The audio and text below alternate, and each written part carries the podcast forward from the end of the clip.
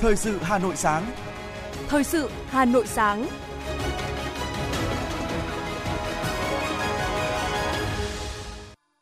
Hồng Hạnh và Thúy Hằng xin được đồng hành cùng quý thính giả trong 30 phút của chương trình Thời sự sáng ngày hôm nay, thứ sáu ngày 16 tháng 9 năm 2022. Chương trình có những nội dung chính sau đây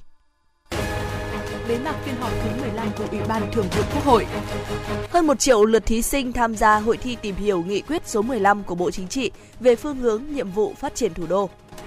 Sau khi biết điểm trúng tuyển, tất cả thí sinh phải xác nhận nhập học trực tuyến từ ngày hôm nay 16 tháng 9 đến trước 17 giờ ngày 30 tháng 9. Quận Hoàn Kiếm ra quân yêu cầu các quán bán hàng vi phạm hành lang đường sắt phải đóng cửa để bảo đảm an toàn cho người dân và du khách. Phần tin thế giới có những thông tin. Hội nghị thượng đỉnh tổ chức hợp tác Thượng Hải khai mạc với kỳ vọng về các đề xuất và sáng kiến đột phá mới. Liên minh châu Âu EU áp các biện pháp ngăn chặn giá năng lượng leo thang. Phát hiện chủng Omicron chưa từng ghi nhận, Trung Quốc siết chặt kiểm soát dịch COVID-19. Sau đây là nội dung chi tiết. Chiều qua, tại nhà Quốc hội, thủ đô Hà Nội, Ủy viên Bộ Chính trị, Chủ tịch Quốc hội Vương Đình Huệ đã chủ trì và phát biểu bế mạc phiên họp thứ 15 của Ủy ban Thường vụ Quốc hội. Chủ tịch Quốc hội Vương Đình Huệ cho biết, sau 4 ngày làm việc tập trung, nghiêm túc, trách nhiệm cao, Ủy ban Thường vụ Quốc hội đã hoàn thành toàn bộ các nội dung đề ra của phiên họp. Điểm lại các nội dung đã xem xét, cho ý kiến tại phiên họp, Chủ tịch Quốc hội yêu cầu các cơ quan hữu quan tiếp thu các ý kiến thảo luận, hoàn thiện các báo cáo trình Quốc hội tại kỳ họp thứ tư. Theo Chủ tịch Quốc hội Vương Đình Huệ, ngay sau phiên họp sẽ diễn ra Diễn đàn Kinh tế Xã hội Việt Nam 2022 với chủ đề Củng cố nền tảng kinh tế vĩ mô, thúc đẩy phục hồi và phát triển bền vững và phiên họp chuyên đề pháp luật tháng 9 năm 2022 của Ủy ban Thường vụ Quốc hội. Trước đó, dưới sự điều hành của Chủ tịch Quốc hội Vương Đình Huệ, Ủy ban Thường vụ Quốc hội cho ý kiến về việc chuẩn bị kỳ họp thứ tư của Quốc hội. Về chuẩn bị nội dung, tính đến thời điểm hiện nay mới có 8 dự án, dự thảo, một nội dung giám sát chuyên đề và các báo cáo về công tác tư pháp đã được Ủy ban Thường vụ Quốc hội cho ý kiến. Tại phiên họp chuyên đề pháp luật tháng 9 năm 2022, Ủy ban Thường vụ Quốc hội sẽ cho ý kiến 7 dự án luật, dự thảo, nghị quyết còn lại và tiếp tục cho ý kiến lần 2 đối với dự án luật phòng thủ dân sự các nội dung liên quan đến kinh tế xã hội, ngân sách nhà nước, báo cáo về kiến nghị của cử tri sẽ được Ủy ban Thường vụ Quốc hội cho ý kiến tại phiên họp tháng 10 năm 2022. Chính phủ đề nghị bổ sung các nội dung trình Quốc hội xem xét, quyết định thay đổi quyết định quy hoạch tổng thể quốc gia thời kỳ năm 2021 đến năm 2030, tầm nhìn đến năm 2050, xem xét thông qua nghị quyết về thí điểm cấp quyền lựa chọn sử dụng biển số ô tô thông qua đấu giá, xem xét thông qua nghị quyết về thí điểm một số cơ chế, chính sách đặc thù phát triển thành phố Buôn Ma Thuật, tỉnh Đắk Lắk, xem xét giải quyết xử lý vướng mắc, bất cập tại một số trạm thu phí, dự án BOT. Bên cạnh đó, tại phiên họp thứ 15 của Ủy ban Thường vụ Quốc hội, Chủ tịch Quốc hội đề nghị chính phủ báo cáo về tình hình và kết quả xử lý tồn tại, yếu kém của các dự án doanh nghiệp chậm tiến độ, kém hiệu quả thuộc ngành công thương. Ban công tác đại biểu thuộc Ủy ban Thường vụ Quốc hội cũng đề nghị bổ sung nội dung về công tác nhân sự, Thảo luận về công tác chuẩn bị kỳ họp, các thành viên Ủy ban Thường vụ Quốc hội cho rằng tình trạng chậm gửi hồ sơ, tài liệu của các dự án, dự thảo luật, nghị quyết, báo cáo hàng năm vẫn là vấn đề chưa được khắc phục triệt đề. Chủ nhiệm Ủy ban Tài chính Ngân sách Quốc, Quốc hội Nguyễn Phú Cường nhận định, điều này sẽ gây bị động, khó khăn cho các cơ quan thẩm tra hồ sơ trước khi trình Quốc hội. Phó Chủ tịch Quốc hội Nguyễn Đức Hải đề nghị các dự án dự thảo gửi hồ sơ không đúng hạn quy định cần để lại xem xét cho ý kiến tại kỳ họp sau – đồng tình với việc tăng thời gian thảo luận đối với dự án luật đất đai sửa đổi. Chủ nhiệm Ủy ban pháp luật của Quốc hội Hoàng Thanh Tùng đề nghị bố trí thêm thời gian thảo luận về dự án luật khám chữa bệnh sửa đổi đang được cử tri và nhân dân quan tâm. Về nội dung, chính phủ đề nghị bổ sung ông Hoàng Thanh Tùng đề nghị đưa vào các chương trình kỳ họp để Quốc hội xem xét thông qua nghị quyết về thí điểm cấp quyền lựa chọn sử dụng biển số ô tô thông qua đấu giá cho biết kỳ họp sẽ thông qua 7 dự án luật, 3 dự thảo nghị quyết. Phó Chủ tịch Quốc hội Nguyễn Khắc Định đề nghị bố trí thời gian đủ dài giữa thảo luận và biểu quyết để các ủy ban của Quốc hội tiếp thu, chỉnh lý các dự án luật, nghị quyết. Kết luận nội dung này, Chủ tịch Quốc hội Vương Đình Huệ nhấn mạnh, qua xem xét, Ủy ban Thường vụ Quốc hội nhận thấy có nhiều vấn đề lớn, không thể chuẩn bị kịp để trình họp không thể chuẩn bị kịp để trình kỳ họp thứ tư như quy hoạch tổng thể quốc gia thời kỳ năm 2021 đến năm 2030, tầm nhìn đến năm 2050, nghị quyết số 30 2021 QH15, kỳ họp thứ nhất Quốc hội khóa 15, nghị quyết số 54 2017 QH14 của Quốc hội khóa 14 quy định thí điểm cơ chế, chính sách đặc thù đối với thành phố Hồ Chí Minh. Chủ tịch Quốc hội đề nghị các cơ quan hữu quan khẩn trương hoàn thiện hồ sơ dự thảo nghị quyết về thí điểm cấp quyền lựa chọn sử dụng biển số ô tô thông qua đấu giá và nghị quyết về thí điểm một số cơ chế, chính sách đặc thù phát triển thành phố Buôn Ma Thuột, tỉnh Đắk Lắk trình Quốc hội tại kỳ họp thứ tư.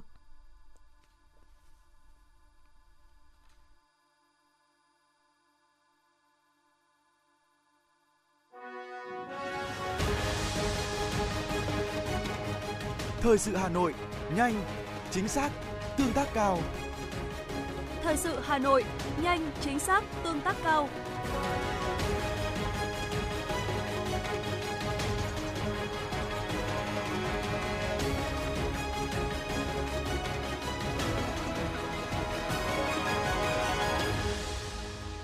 Quý vị, hôm qua Ban tuyên giáo Thành ủy Hà Nội đã tổ chức vòng trung khảo hội thi tìm hiểu nghị quyết số 15 NQTU ngày 5 tháng 5 năm 2022 của Bộ Chính trị về phương hướng nhiệm vụ phát triển thủ đô đến năm 2030, tầm nhìn đến năm 2045. Phát biểu tại hội thi, Phó Bí thư Thành ủy Nguyễn Văn Phong biểu dương các đơn vị trên địa bàn thành phố đã tích cực tham gia hội thi một cách sáng tạo, trách nhiệm. Đồng chí Nguyễn Văn Phong cho rằng các cơ quan báo chí trung ương cũng như thành phố đã tích cực tuyên truyền về hội thi cũng như các nội dung quan trọng của nghị quyết số 15 NQTU để các tầng lớp nhân dân thủ đô hiểu và thực hiện. Việc Ban tuyên giáo thành ủy tổ chức hội thi bằng hình thức sáng tạo sẽ là gợi mở để các cơ quan, đơn vị tham khảo khi triển khai học tập các nghị quyết của Đảng, sao cho phong phú, hiệu quả, thiết thực nhấn mạnh tầm quan trọng của nghị quyết số 15 NQTU đối với sự phát triển của thủ đô Hà Nội trong giai đoạn tới. Đồng chí Nguyễn Văn Phong nêu bật nội dung của 8 nhiệm vụ, giải pháp chủ yếu để thực hiện, trong đó có nhiều điểm mới so với các nghị quyết về phát triển thủ đô trước đó việc phát, hoàn thiện hệ thống pháp luật về thủ đô với cơ chế, chính sách phù hợp đáp ứng yêu cầu phát triển thủ đô trong giai đoạn mới. Thưa quý vị và các bạn, hiện nay nhiều cơ sở giáo dục nghề nghiệp đã thực hiện tốt nội dung gắn kết giữa đào tạo với thị trường lao động và các doanh nghiệp thông qua việc ký kết hợp tác với các doanh nghiệp trong việc tuyển sinh, tổ chức đào tạo và giải quyết việc làm cho học sinh, sinh viên sau tốt nghiệp ra trường. Thực hiện công tác đổi mới giáo dục nghề nghiệp, ngay từ năm 2017, Ủy ban nhân dân thành phố Hà Nội đã ban hành kế hoạch số 66 về việc thí điểm đào tạo gắn với doanh nghiệp của các trường dạy nghề công lập thuộc thành phố. Hàng năm, thành phố giao cho Sở Lao động Thương binh và Xã hội chỉ đạo các cơ sở giáo dục nghề nghiệp trên địa bàn thành phố tích cực thực hiện công tác đào tạo gắn với doanh nghiệp nhằm mục tiêu nâng cao chất lượng đào tạo, tăng cơ hội việc làm cho học sinh sau tốt nghiệp. Các cơ sở giáo dục nghề nghiệp trên địa bàn thành phố đã hợp tác với 753 doanh nghiệp với nhiều nội dung, hình thức phối hợp đa dạng như tiếp nhận sinh viên, giáo viên dạy nghề tham quan tìm hiểu về doanh nghiệp, thực tập, cung cấp thông tin tuyển dụng sinh viên tốt nghiệp – một số doanh nghiệp đã hỗ trợ thiết bị dạy nghề cho các cơ sở giáo dục nghề nghiệp, bố trí việc làm cho sinh viên tốt nghiệp. Sự hợp tác giữa doanh nghiệp và cơ sở dạy nghề còn được thực hiện thông qua các hoạt động như mời chuyên gia doanh nghiệp về giảng dạy, doanh nghiệp cấp học bổng cho sinh viên, tài trợ thiết bị dạy nghề cho nhà trường, hợp tác tham gia xây dựng chương trình đào tạo. Trong công tác hợp tác với doanh nghiệp của các cơ sở giáo dục nghề nghiệp trên địa bàn thành phố, có nhiều đơn vị thực hiện có hiệu quả và gắn kết với các đối tác bền vững như Trường Cao đẳng Việt Nam Hàn Quốc thành phố Hà Nội, Trường Cao đẳng Công nghệ cao Hà Nội, Trường Trung cấp Cơ khí 1 Hà Nội, Trường Trung cấp Xây dựng Hà Nội, vân vân. Sau đây là một vài ý kiến chia sẻ từ các nhà trường và doanh nghiệp. Trong năm vừa qua thì trường có nhiều cái hoạt động là gắn kết giữa nhà trường với doanh nghiệp như là tổ chức đưa học sinh sinh viên đi thực tập tại doanh nghiệp ký kết các văn bản giao ước giữa doanh nghiệp với nhà trường. Các doanh nghiệp thì cam kết là à, tiếp nhận 100% học sinh sinh viên của nhà trường đi thực tập cũng như là sau khi tốt nghiệp ra trường thì các em đi làm ở doanh nghiệp. Trường Cao đẳng Cơ điện à, và Công nghệ Thực phẩm Hà Nội thì cũng đã giao cho Trung tâm Tư vấn Tuyển sinh và Giới thiệu Việc làm của nhà trường à, kết nối với các doanh nghiệp. Nhà trường thì chỉ đạo học sinh, sinh viên của nhà trường thì học xong cái quan trọng nhất đó là gắn liền với việc làm với các doanh nghiệp trải qua cái quá trình đào tạo ấy, thì các bạn vào đây được đào tạo từ à, cơ bản đến chuyên sâu về máy cũng như vận hành các kỹ năng về vận hành cũng như là các cái à, kỹ năng về à, kiểm tra thì các bạn sau quá trình thực tập 3 tháng thì các bạn cũng đáp ứng được phần nào những cái yêu cầu của công ty sau khi mà hỏi về yêu cầu của các bạn thì cũng đã nhận lại một số bạn nhận lại để tiếp tục làm việc cùng công ty. Tại trường Cao đẳng nghề công nghiệp Hà Nội, Việc gắn kết đào tạo giữa nhà trường và doanh nghiệp đáp ứng nhu cầu xã hội là nhiệm vụ và mục tiêu hàng đầu theo yêu cầu phát triển của nhà trường trong giai đoạn hiện nay. Nhà trường đã đẩy mạnh hợp tác gắn kết đào tạo giữa nhà trường và doanh nghiệp nhằm phục vụ công tác đào tạo lý thuyết và thực hành, thực tập nâng cao trình độ, bổ sung nhân lực chất lượng cao cho doanh nghiệp khi sau khi sinh viên tốt nghiệp tại nhà trường. Với mô hình liên kết này, lợi ích thuộc về cả ba bên, học sinh, nhà trường và doanh nghiệp. Nguyễn Văn Tuyền, trường Cao đẳng nghề công nghiệp Hà Nội nói: cái lợi ích đầu tiên của chương trình khóa học này là bọn em được học tiếng Anh nâng cao và cải thiện cái tiếng Anh của mình. Và cái thứ hai nữa là bọn em được đào tạo ở trong môi trường rất là chuyên nghiệp được à, các cái máy móc hiện đại, các cái thiết bị lớn thì nếu mà sau này bọn em có nếu mà có ra ngoài thì à, nó không bị bỡ ngỡ về về những cái hệ thống to lớn như thế này nữa. Trường Cao đẳng nghề công nghiệp Hà Nội đã ký kết các văn bản thực hiện và hợp tác với hơn 300 doanh nghiệp thuộc các lĩnh vực như công nghệ ô tô, điện tử, cơ khí, kỹ thuật máy lạnh và điều hòa không khí. Trường cũng liên hệ với các doanh nghiệp để đưa học sinh sinh viên đến tham quan, thực hành thực tập và tuyển dụng vào làm việc. Đa số học sinh sinh viên được các doanh nghiệp trả lương trong thời gian thực tập. Bên cạnh đó, nhà trường và doanh nghiệp tăng cường phối hợp, tạo thuận lợi nhất trong đào tạo, rèn luyện kỹ năng nghề nghiệp cho sinh viên, bảo đảm khi ra trường đáp ứng được yêu cầu của nhà tuyển dụng. Ông Ngô Vi Thanh, giám đốc công ty trách nhiệm hữu hạn Đức Thanh cho hay. Bên ờ, công ty tôi thì liên kết với nhà trường ờ, cũng được hơn một chục năm rồi. Cái liên kết này theo tôi nghĩ là rất là hiệu quả. Vì các à, em học sinh học trong trường à, lý thuyết ra thì là có chúng tôi để giúp các em à, đào tạo về các em làm thực hành. Rồi qua cái thực hành đó thì các em nắm được rất là chắc. Đôi khi là cứ mỗi một năm là các em ra là một đến hai lần. Thực tế cho thấy mô hình liên kết giữa cơ sở đào tạo nghề với doanh nghiệp trong đào tạo và giải quyết việc làm đã đem lại hiệu quả thiết thực cho cả bốn bên, học viên, cơ sở đào tạo, doanh nghiệp và nhà nước. Từ đó mở ra cơ hội lớn để trường nghề phát huy thế mạnh trong đào tạo, đồng thời thiết lập mối quan hệ bền chặt giữa doanh nghiệp, nhà trường, nhân lực chất lượng cao, đem lại cho học viên học nghề nền tảng kiến thức và thực tế tốt, tạo lợi thế cạnh tranh, giúp dễ dàng tìm kiếm công việc sau khi học nghề ở những vị trí đòi hỏi trình độ cao hơn. Tiếp tục là phần tin. Thưa quý vị, sau khi biết điểm trúng tuyển, tất cả thí sinh phải xác nhận nhập học trực tuyến trên hệ thống hỗ trợ tuyển sinh chung. Thời gian từ ngày hôm nay 16 tháng 9 đến trước 17 giờ ngày 30 tháng 9. Điều này rất quan trọng bởi vì nếu không xác nhận nhập học đúng thời hạn quy định này, nếu không có lý do chính đáng sẽ coi như từ chối nhập học. Các trường có quyền không tiếp nhận. Các trường, các cơ sở đào tạo sẽ gửi giấy báo cho những thí sinh trúng tuyển, trong đó ghi rõ thủ tục cần thiết khi nhập học và phương thức nhập học của thí sinh thí sinh đã xác nhận nhập học tại một trường rồi thì sẽ không được tham gia xét tuyển ở nơi khác hoặc ở các đợt xét tuyển bổ sung, trừ trường hợp được trường cho phép. Nếu có nhu cầu xét tuyển các đợt bổ sung từ tháng 10 đến tháng 12, thí sinh theo dõi thông tin trên trang tuyển sinh của các trường. Đến 19 giờ chiều tối qua đã có rất nhiều trường đại học công bố điểm trúng tuyển của phương thức xét tuyển có sử dụng kết quả thi trung học phổ thông. Năm nay, hơn 620.000 thí sinh đăng ký xét tuyển đại học trên hệ thống chung của Bộ Giáo dục và Đào tạo với 20 phương thức. Bộ đã tổ chức lọc ảo 6 lần với mọi phương thức vào cùng một thời điểm trên hệ thống chung. Vì vậy, trong mùa tuyển sinh đại học năm nay sẽ không có chuyện một học sinh trúng tuyển hai nguyện vọng.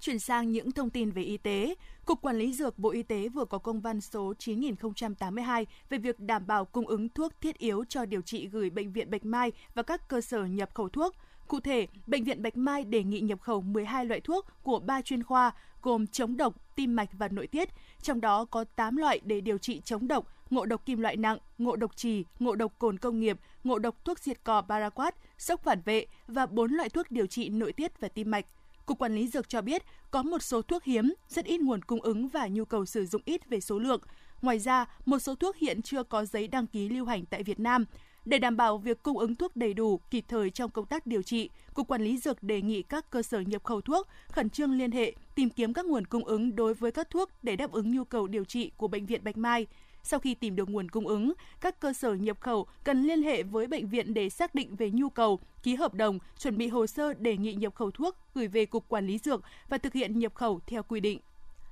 Tin từ Bộ Y tế chiều qua cho biết, trong 24 giờ qua, nước ta ghi nhận 2.965 ca mắc COVID-19, giảm 142 ca so với ngày hôm qua. Trong đó có 2.963 ca trong nước và 2 ca nhập cảnh. Dù số ca mắc mới giảm, nhưng số ca bệnh nặng phải thở oxy tăng lên 184, tăng 59 ca so với ngày trước đó. Ngoài ra có thêm 5 bệnh nhân mắc COVID-19 tử vong. Đây là số ca tử vong cao nhất trong ngày được ghi nhận thời gian gần đây. Kể từ đầu dịch đến nay, Việt Nam có 11 450.999 ca nhiễm, đứng thứ 12 trên 227 quốc gia và vùng lãnh thổ. Về tình hình điều trị, có thêm 55.181 bệnh nhân được công bố khỏi bệnh trong ngày, nâng tổng số ca được điều trị khỏi là 10.448.813. Ngoài ra, hiện có 184 bệnh nhân đang thở oxy, trong đó 163 ca thở oxy qua mặt nạ, 4 ca thở oxy dòng cao HFNC, 3 ca thở máy không xâm lấn và 14 ca thở máy xâm lấn. Về số bệnh nhân tử vong, ngày 14 tháng 9 ghi nhận 5 ca tử vong, trong đó 2 ca tại An Giang, 1 ca tại Đồng Nai và 2 ca tại Tây Ninh. Tổng số ca tử vong do COVID-19 tại Việt Nam tính đến nay là 43.137 ca, chiếm 0,4% tổng số ca nhiễm.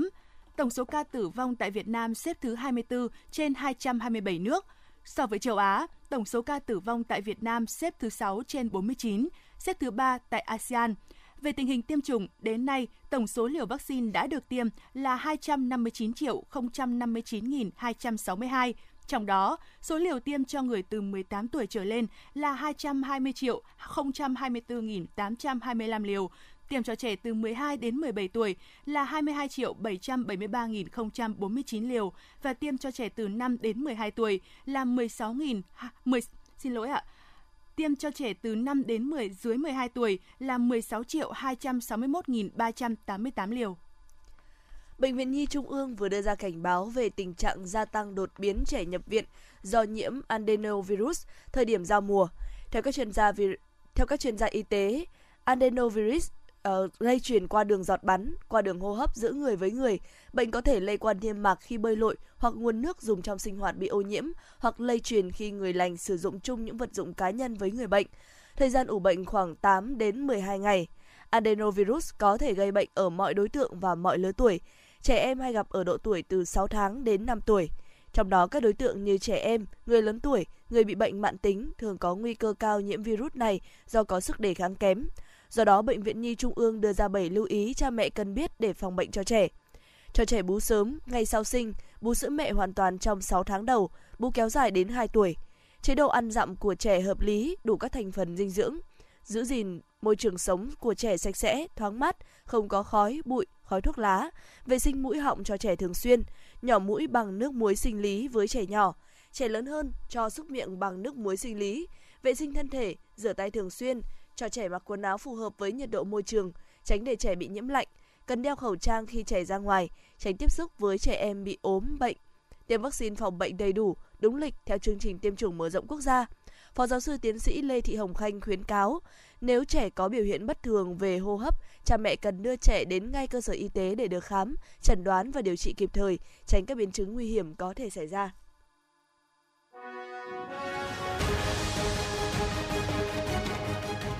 FM 90 cập nhật trên mọi cung đường. FM 90 cập nhật trên mọi cung đường.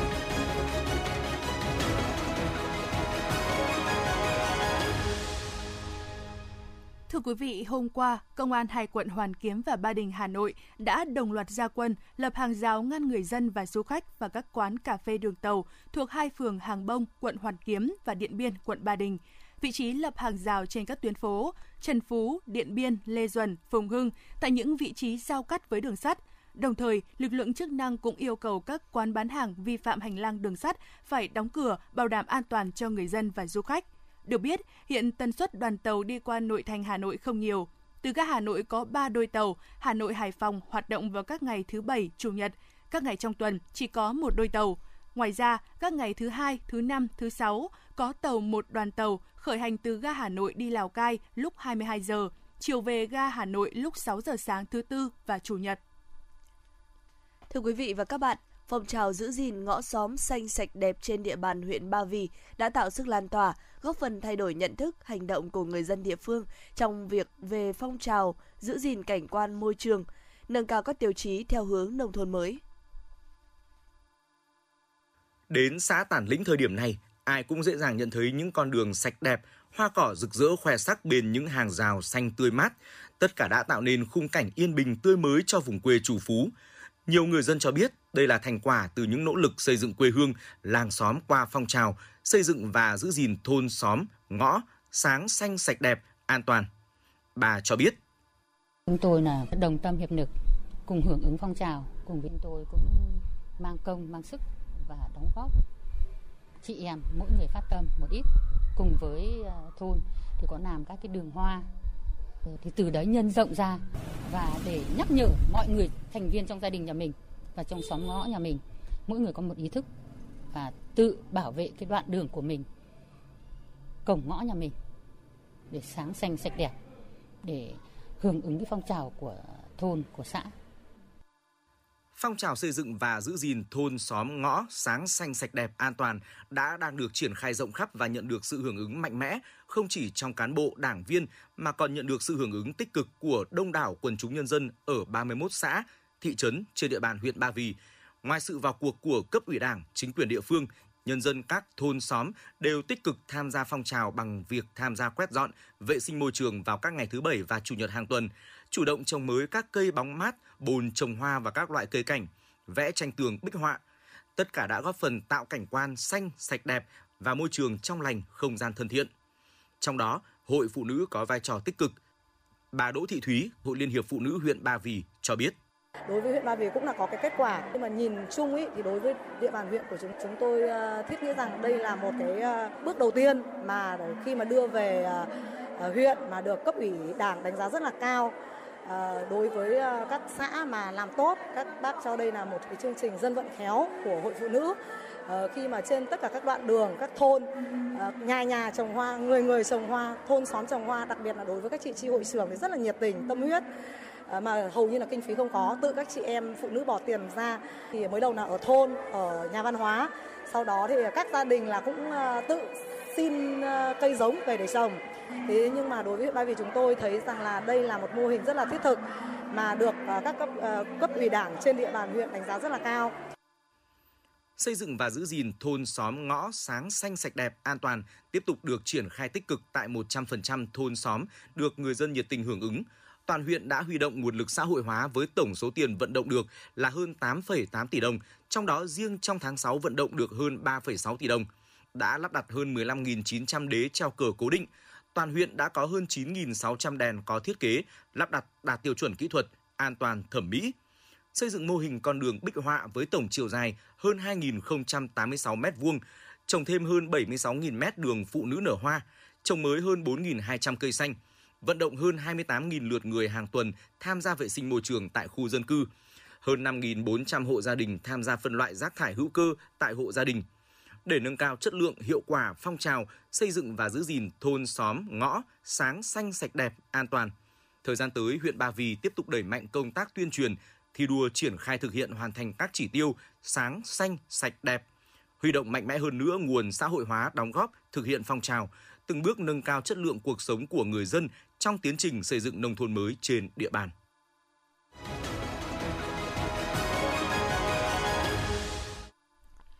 Quý thính giả đang nghe chương trình thời sự của Đài Phát thanh Truyền hình Hà Nội đang được phát trực tiếp. Xin chuyển sang phần tin thế giới. Trong chuyến thăm Mỹ vừa qua, Bộ trưởng Bộ Quốc phòng Nhật Bản Yasukazu Hamada đã có cuộc gặp với người đồng cấp nước chủ nhà Lloyd Austin đây là cuộc gặp trực tiếp đầu tiên giữa hai Bộ trưởng Bộ Quốc phòng Nhật Bản và Mỹ kể từ khi ông Hamada nhậm chức hồi đầu tháng 8 vừa qua. Tại cuộc tại cuộc gặp này, Bộ trưởng Bộ Quốc phòng Nhật Bản và Bộ trưởng Bộ Quốc phòng Mỹ đã thảo luận việc tăng cường phối hợp chiến lược an ninh giữa hai đồng minh thân cận.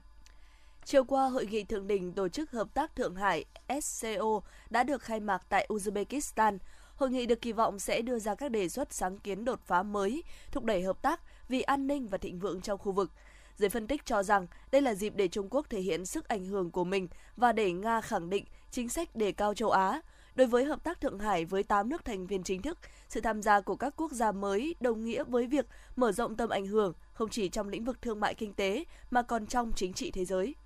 Liên minh châu Âu EU sẽ đề xuất các biện pháp nhằm giới hạn mức trần doanh thu của các công ty sản xuất điện từ các nguồn chi phí thấp và buộc các công ty sử dụng nhiên liệu hóa thạch phải chia sẻ lợi nhuận có được nhờ giá năng lượng tăng cao. theo dự thảo đề xuất của EC, các trang trại năng lượng gió và năng lượng mặt trời cũng như các nhà máy điện hạt nhân sẽ phải đối mặt với mức trần là 180 euro trên 1 megawatt doanh thu mà họ nhận được từ việc bán điện.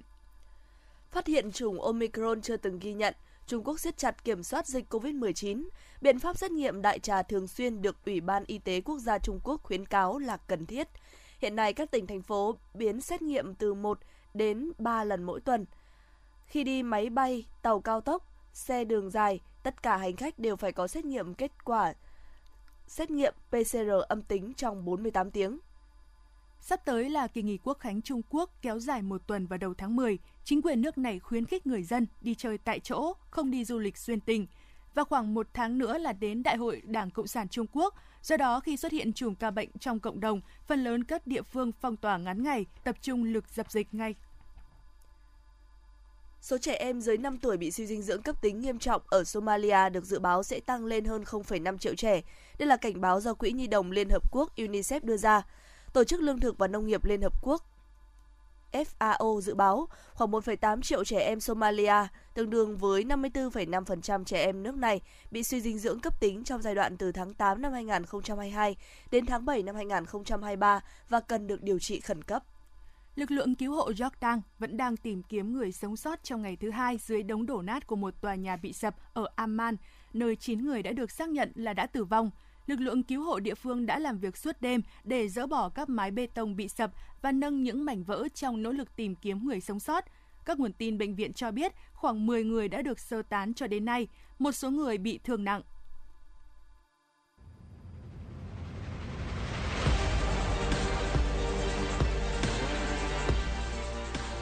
Bản tin thể thao Bản tin thể thao